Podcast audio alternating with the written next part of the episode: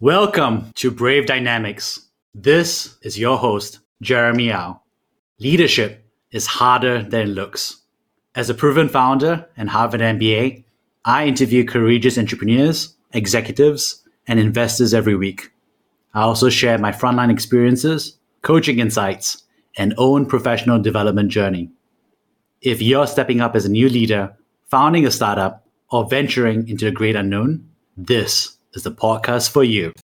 Jamie Ng is the founder and CEO of Matchcast, Asia's first audio podcast advertising and analytics platform for brands. Founded in 2019, Matchcast is funded by Entrepreneur First, a global talent investor supporting the world's most ambitious individuals. EF is backed by some of the world's best investors, including the founders of LinkedIn, DeepMind, and PayPal. Matchcast makes audio podcast discovery, analytics, and advertising simple for brands. It helps brands and podcasters take the pain out of finding the right podcast to create campaigns that resonate with audiences. As of 2020, Matchcast has 1.6 million podcast titles under its database.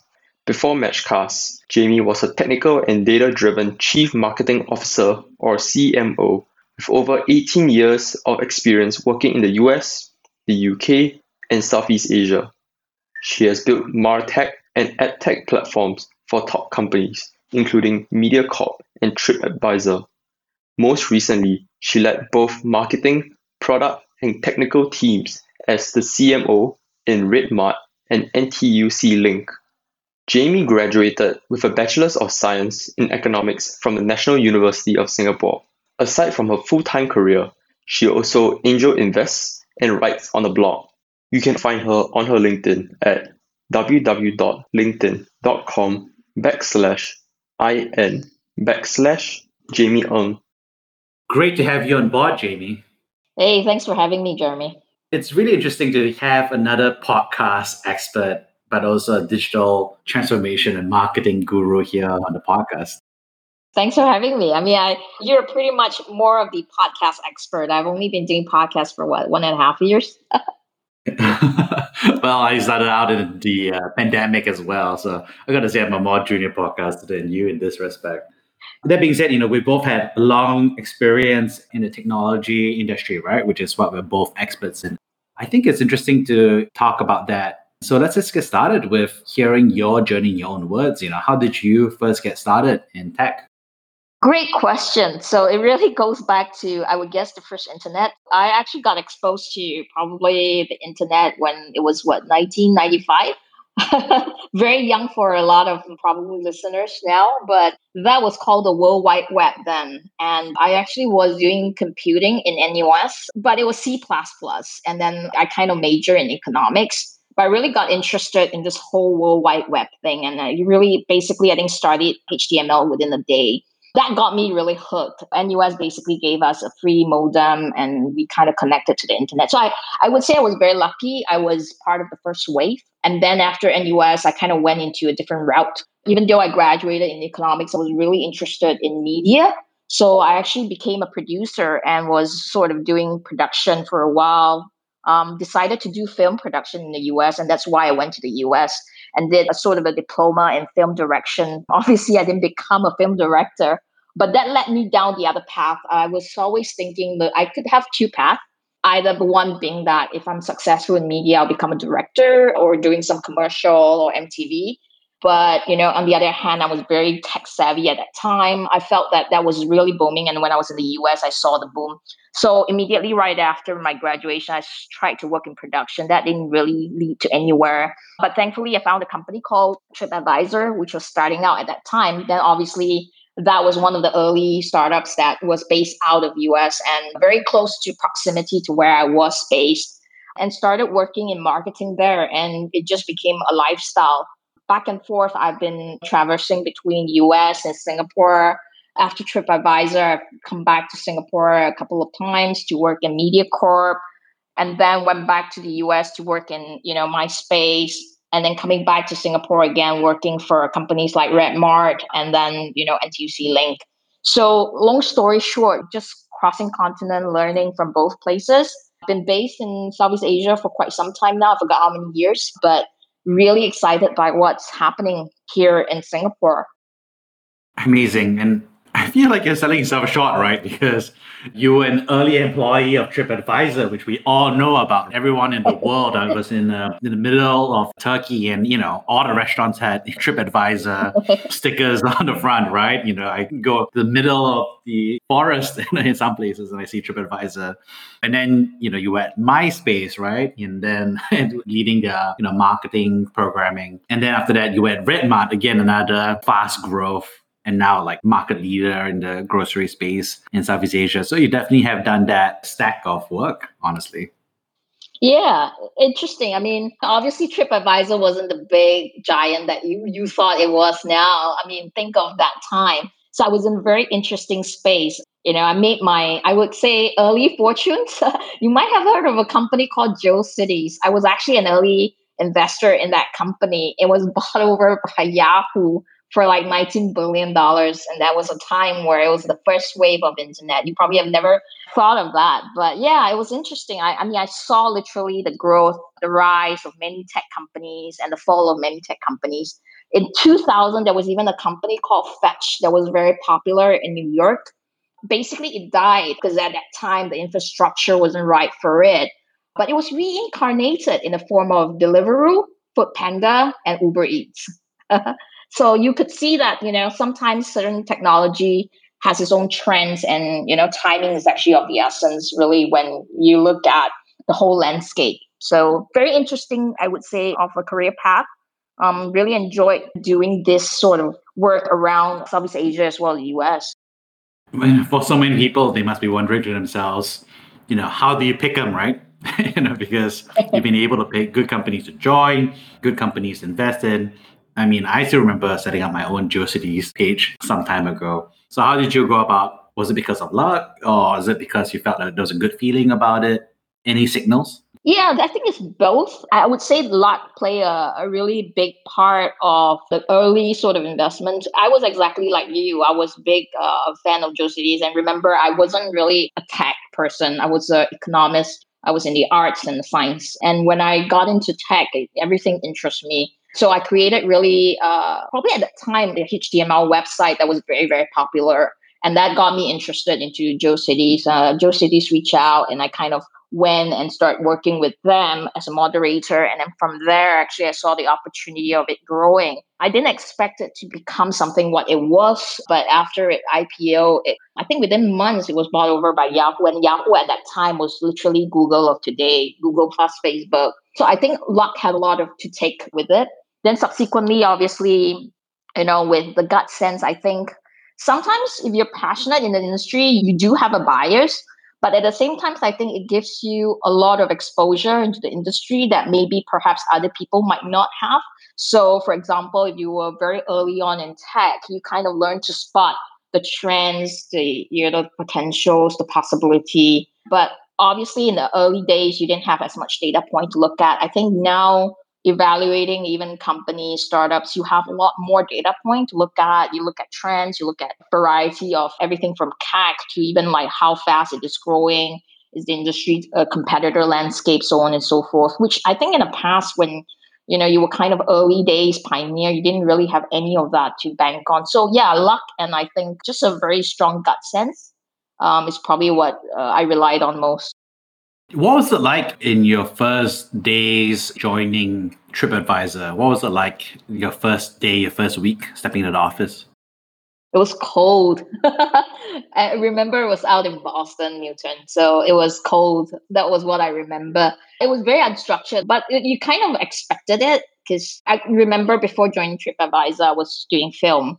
But film, interestingly, had a very good sense of structure around production. So everything is very meticulous. Filmmaking in US is extremely meticulous and you know extremely process driven.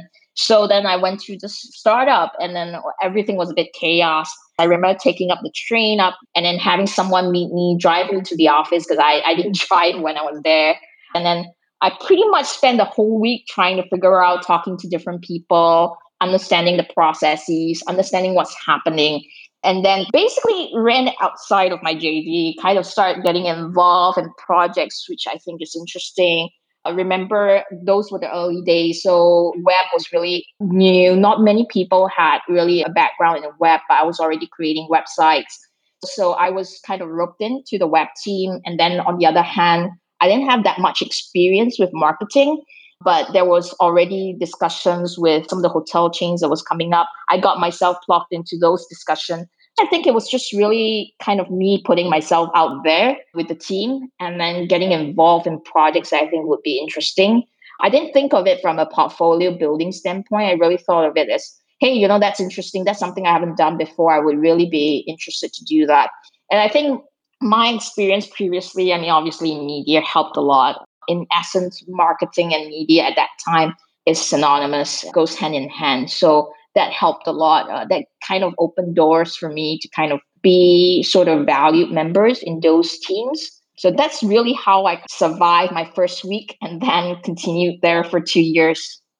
What's interesting is that you've also been able to not just work as a marketing leader in these now brand name companies and startups, but you've also worked in like a TikTok fashion on the Tik being the US side, but also work on the Tok, which is the Singapore based legacy players or incumbents, right? Yep, absolutely. So tell me more about that. How does leadership differ in these two different types of companies? Yeah, interesting. I mean, they're very, very different. If you look at legacy business and startups, I would say almost night and day. The big difference was this. I think, you know, in the traditional business, I didn't go in as a traditional corporate leader. I went in sort of trying to be a catalyst to make changes. Looking back at my Media Corp days, I was actually there, actually driving the very first uh, sort of streaming platform. I don't know if you remember, there was a service that Media Corp released called Mob TV. It was actually the, I would say, grandmother, grandfather of the Toggle.sg that you remember today. It was actually the first streaming platform in Singapore. It was basically the first to be able to download, pay a subscription, be able to download videos. But remember, those were the days that we had the 56K modem. So it literally takes you about an hour to download an hour of serial of an episode, and you could put it into your machine. And at that time, you didn't have iPad or iPhones. I remember the very first commercial that went out was uh, Zoe Tay and Tay Ping Hui, you know, somebody was just watching them acting on a show and then you realize uh, they were watching it on a creative machine. So that was the kind of background of that. I didn't go into media corp to become another marketer. I actually went in to start up this division for them which they have no idea how to do. Combining my background as a media person as well as uh, my experience in, in the internet Similarly, I went to obviously NTUC Link, which is my last role to be a catalyst after having my stint in RedMart to really help them look at ways that they could transform their business going from a loyalty reward program to a more, I would say, all encompassing, almost in some way similar to the work that I did in Lift Up, but to build sort of a lifestyle driven lift up program in, in NTUC Link but the challenges is this that I've realized in my corporate legacies thing is that the challenges of it being similar is the financial side of things. And I would say the real commitment to change. So in startups, you have that where if you're actually running a different trajectory to what you have actually spoken to, to with your investors or board, you actually face certain resistance in legacy companies that actually is the same. That is probably the most similar so you would want to say build a service that may be loss making and you hope that that investment pays off. But then there's always a time, a runway that you can actually continue to invest in. And legacy business sometimes because their, I would say, less risk prone, gets into that problem whereby they're not sure they will continue. And then that's when project kind of falls apart commitment falls through and they no longer have the desire to make the changes that they originally wanted. And those were actually a lot of the failures that I've seen in the legacy company. And similarly in, you know, in startups, I would say it almost mirrors the same thing.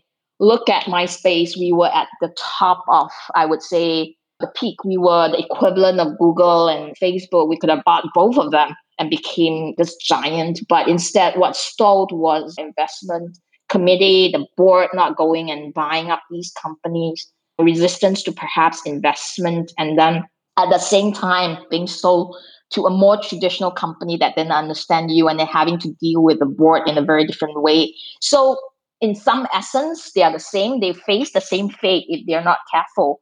But essentially, two very different kind of businesses. In legacy business, you end up dealing a lot with, I would say, your traditional counterpart, helping them to understand you a lot more.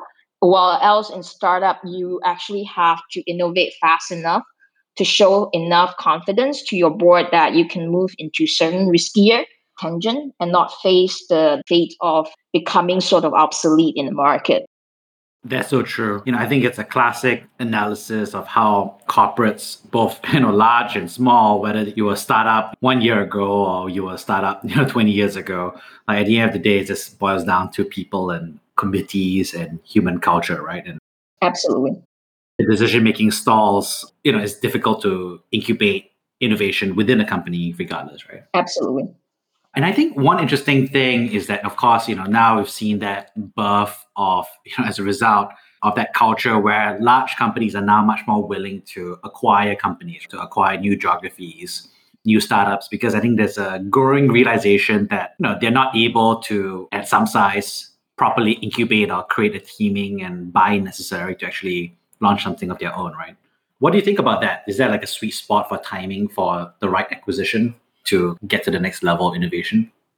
You're absolutely right. I'm very much pro acquihire. I think if it's done properly and companies that actually acquire startups, so you can't just buy and then wants to integrate without having a lot of changes. Classic case, you know, MySpace got bought up by News Corp. That was the actually first sign of downfall because trajectory start changing. News Corp starting to inject certain elements to it, started to inject its own purview to this tech startup, which it didn't quite understand. But it bought the startup, which is MySpace at that time, for that same purpose because it didn't understand tech. But instead of really learning from the tech side of the business, it actually kind of went the other way. That learning was probably one of the biggest corporate failure, I would think, the second thing, obviously, if you look at Singapore, companies like Singtel have been acquiring a lot of different companies, but you know, if you look at recent reports, it hasn't been very successful at integrating a lot of these startups into its business. So I'm actually pro acquihire when I actually see a, a, really strong, you know, innovative company acquiring a young startup and integrate it within its services that makes the service even stronger. So obviously, case in point, Facebook acquisition of Instagram and then its acquisition of WhatsApp completes the ecosystem in such a way that it's in your everyday life. And then Google acquisition of Waze into its Google Map and using that uh, to really empower its Google Map. So if you look at acquisitions, what's done differently in these two companies is how well you actually integrate the business. Well, acquihire, I think it's an, an amazing way to really bootstrap or rather kickstart your legacy business. You really need to take that step especially i, I guess this is my experience and i want to share with uh, traditional company or legacy companies that if you intend to go and acquire a startup bringing that into your fold and then making it look like everywhere else and every department that you have in your company is not going to work the right way to look at it is either you continue to let it run separately, but conscientiously look at your business, how it can integrate, or really use that company to really be the catalyst of change within your organization. Companies that have started really doing that quite well that I can see, you know, obviously DBS investment into hackathons and acquihire kind of program actually really helps its uh, innovation process but most recently, I think Stanchart, you know, its uh, desire to go into a more a different type of banking with SC Ventures seems interesting. I think legacy companies are learning, but the right mix of control over innovating together is kind of the balance is still something that they're looking at. Yeah, I think that's so true and perfectly encapsulates the reality, right? Which is that acquirers have to resource and keep the independence of the acquisition, right? Because if you're making that bet to hire the whole team and take on that price, you're also taking on their vision of the future, right? Which is something that is a difficult conversation to have. And I think I've seen so many of my peers who have been acquired struggle to have that conversation, right? Which is like, we're not saying that this current business isn't profitable. We're not saying that, we're just saying that there's a future we're trying to build. You know, otherwise, why did you acquire us? So true in that. I mean, it should be a shared common vision of the future, not one going one direction while kind of leaving the other in the lurch and then going the other direction. I think it's combining together and forming that joint vision of the future together.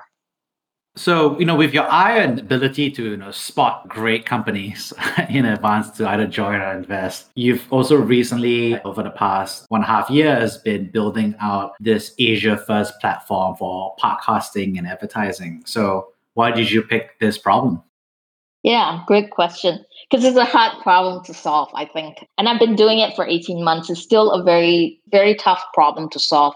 So audio advertising really is kind of stuck in the 80s when I first look into it. It really started when I was at EF, you know, and I wanted to come up with an idea that kind of is something that I want to work on for the next couple of years and really grow it. And at that time, you know, obviously with my domain expertise and, and EF's kind of focus on, you know, domain expertise, looking at areas that you can make a real impact and difference. I was looking into the marketing side of things. Everything else was, you know, been there, done that, not interested.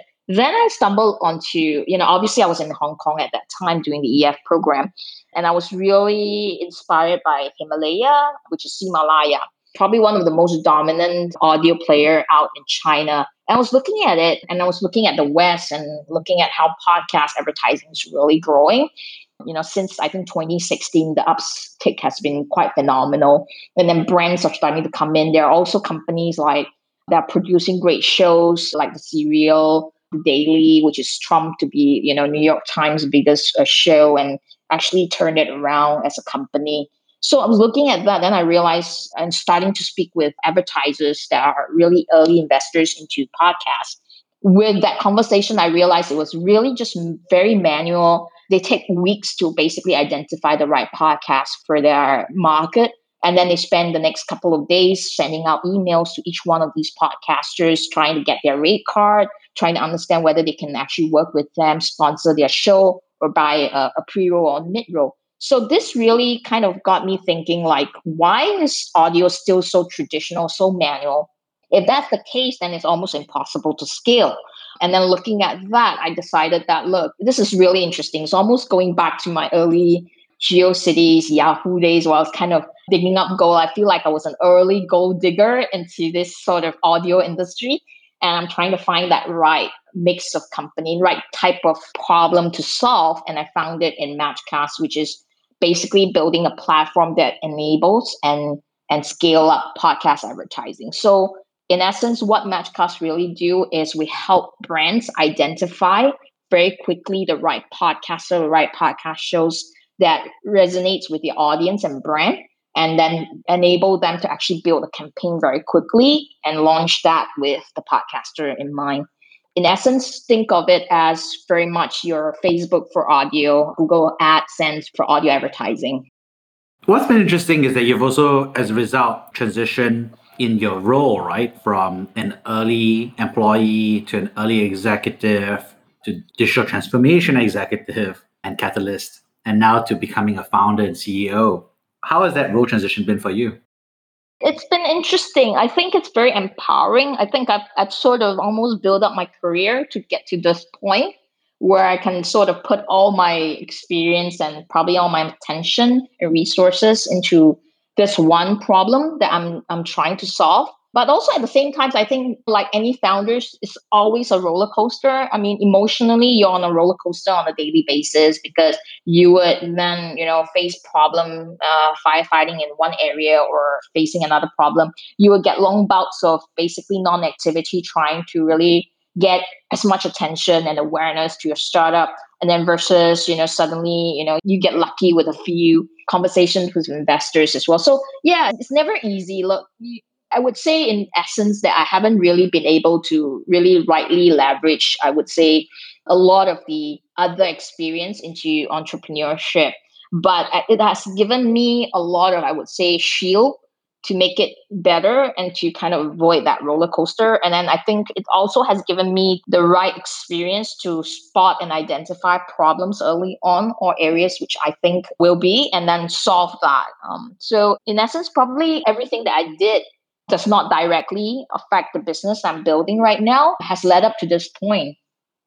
Awesome. And what do you think has been the shift you think from yourself from a skill and day-to-day perspective? Do you find yourself you know doing more email? do you feel like it's more lonely? I'm just kind of curious because yeah. I think there's so many people who are going to be uh-huh. feeling about that, asking themselves the same question. Absolutely. It's it's lonely. I mean, and further add on by the fact that I made the decision to be a, a remote first company so obviously, we have teammates in Singapore, and then we have people in Vietnam, Sri Lanka, Indonesia. So basically, all around Southeast Asia. No one's really working together, even though we're working on on Matchcast. We have daily stand up, daily calls, but it's not the same as going next door to your colleague and you know solve a problem. But we did that intentionally so that we're not confined by the talents that we can recruit within the region. And then obviously the other, I think as Matchcast grow, I think it gives us a certain sense of freedom of being able to kind of work from anywhere without having any constraints. But it is lonely. I mean, you know, when I first did Matchcast in Hong Kong, I was basically in my apartment and just working on it day in and day out. Didn't really go anywhere. I didn't really travel. And then I had to go up to Beijing, you know, to talk with some of the folks like Himalaya, learning from the experience. And then the rest of the time, I'm also in the apartment. It's it can be lonely, it's a lonely journey, but I think it's important to have a good network of people that you rely on. So obviously, network like of entrepreneurs like yourself that I speak to, of my other alumni I speak to with uh, EF, and then also because I also angel invest, I speak to other um, startups I'm investing in of exactly the same problem. I think that that is really, really super helpful. So you don't isolate yourself in a corner and then realizing that you're the only one that has the impression that this is going to work. Separately, I think it's also important to talk to either your competitors. In this case, Matchcast is because of the fact that it is a podcasting advertising platform. We speak to brands on a regular basis. We speak to podcasters on a regular basis. And that actually helps us actually identify what actually is the area that they would really like to see and build our product against that. So those conversation makes you feel less lonely when you're building your product roadmap. So I think having those right conversations actually makes you feel less lonely as you keep working on it. What's interesting is that as you share that about the community you're building virtually and remote first across Asia, is that you're also choosing to do that with a medium, you know, of podcasting, right? Which is a way to bind people and our emotions, you know, over this virtual space, right? Are there any specific podcasts that you like or admire in this Asia ecosystem? Yeah, I would say not a specific podcast, but I've been observing trends, obviously, in around Southeast Asia. And you're right, podcasting is a very tribal thing. Building podcasts in Asia, you know, you add everything while podcast advertising the excitement of podcasting in US is tremendous. You know, so basically very little effort to be done there. Basically, you're a podcasting company. Everyone is almost a podcast expert out there. But in Southeast Asia, you really have to go through many conversations to find the right people that are really knowledgeable about the industry. And they don't have as much experience as you would imagine perhaps someone in the podcasting industry like doing podcasts in US has. But it's a growing tribe and the tribe itself is finding its own identity to be honest. I think southeast asia podcasters are finding its own identity. They're finding their own voice and by voice it could be in multiple languages i mean if you look at one of the biggest difference in southeast asia is probably the different languages that not everyone that listens to us podcast listens to a southeast asian podcast ever and then if you look at if they listen to a Southeast Asian podcast, what Southeast Asian podcast are they listening to it in? If they're Thai, are they listening to it in Thai? Is it in Tagalog in Philippines or Indonesian Bahasa in Indonesia? And these are growing localized tribes that we are looking to find. And that's what Matchcast strength is, is locate, I would say, these country, these language tribes. But the difficulty, I think, is actually if you look at podcasting is that it is a voice, it is an influence of your voice. and it's a social media influencers that's using audio. And traditionally, there aren't a lot of data around audio influencers. And looking at that makes the problem a whole lot more complex, which is why I think addressing match matchcast and building match matchcast is a really huge problem statement, but it's also an exciting because the upside of the industry is huge. And if you look at the trajectory of audio advertising around the world, it's growing tremendously. And I think it would just be time for when Southeast Asia really picked up on that trend. When you look at the future of podcasting in Asia, what do you see those trends to be? I mean, maybe first question is like, do you see people consuming more podcasts? And then, you know, but what other trends do you see in the future?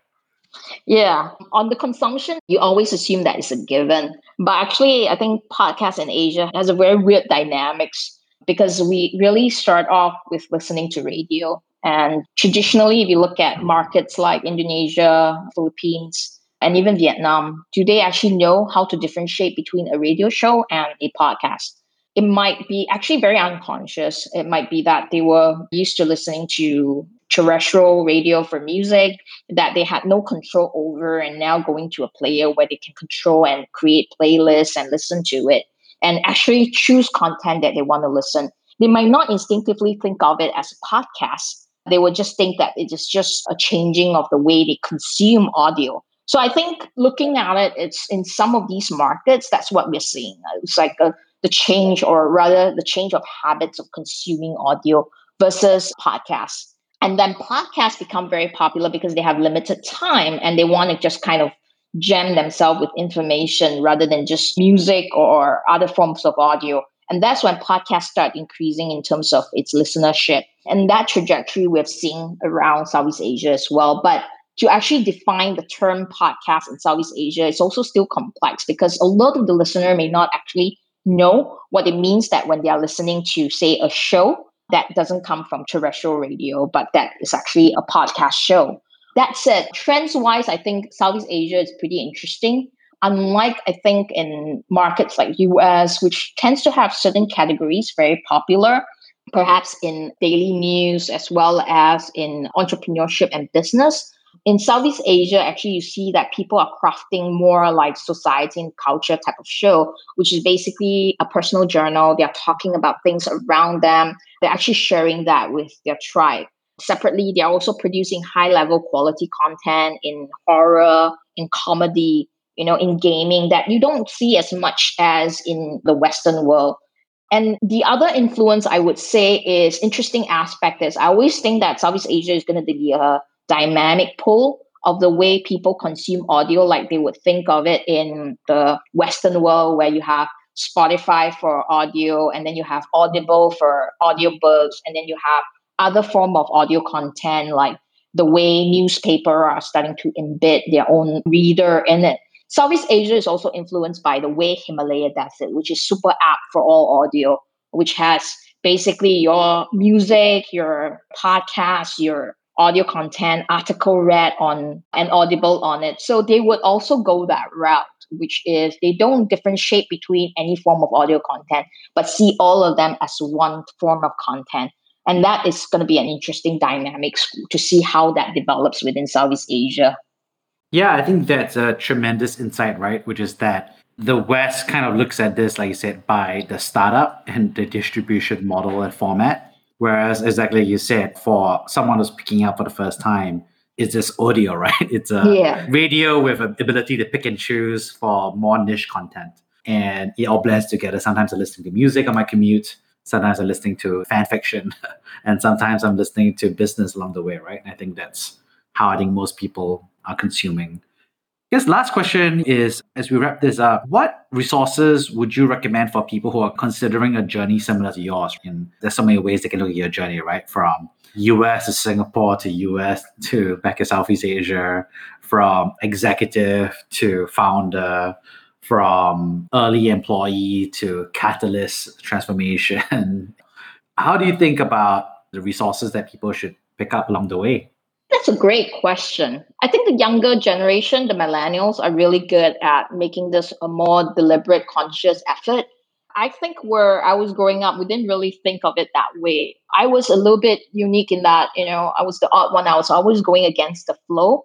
But one thing that guided me was always to keep it sort of something that I'm passionate about and that is interesting. So the real reason I got into media in my early days, because I, I watch TV a lot and I'm a big fan of a lot of the movies and I wanted to make that my career. So when I couldn't get into mass comm, which was like the first time it ever became a sort of a university degree, people were like jamming to join that. I couldn't even get in, I remember, with the score I had. But I found other ways. I was studying economics, but I was doing concerts on the weekend. I was writing for The Ridge, which is the um, the NUS newspaper. I was basically forming other, I would say, career decisions that were outside of what my degree would have given me. Similarly, when I was doing any type of startup, either as an employee or as an executive, I always keep my eye out for something that is interesting, that is happening out there.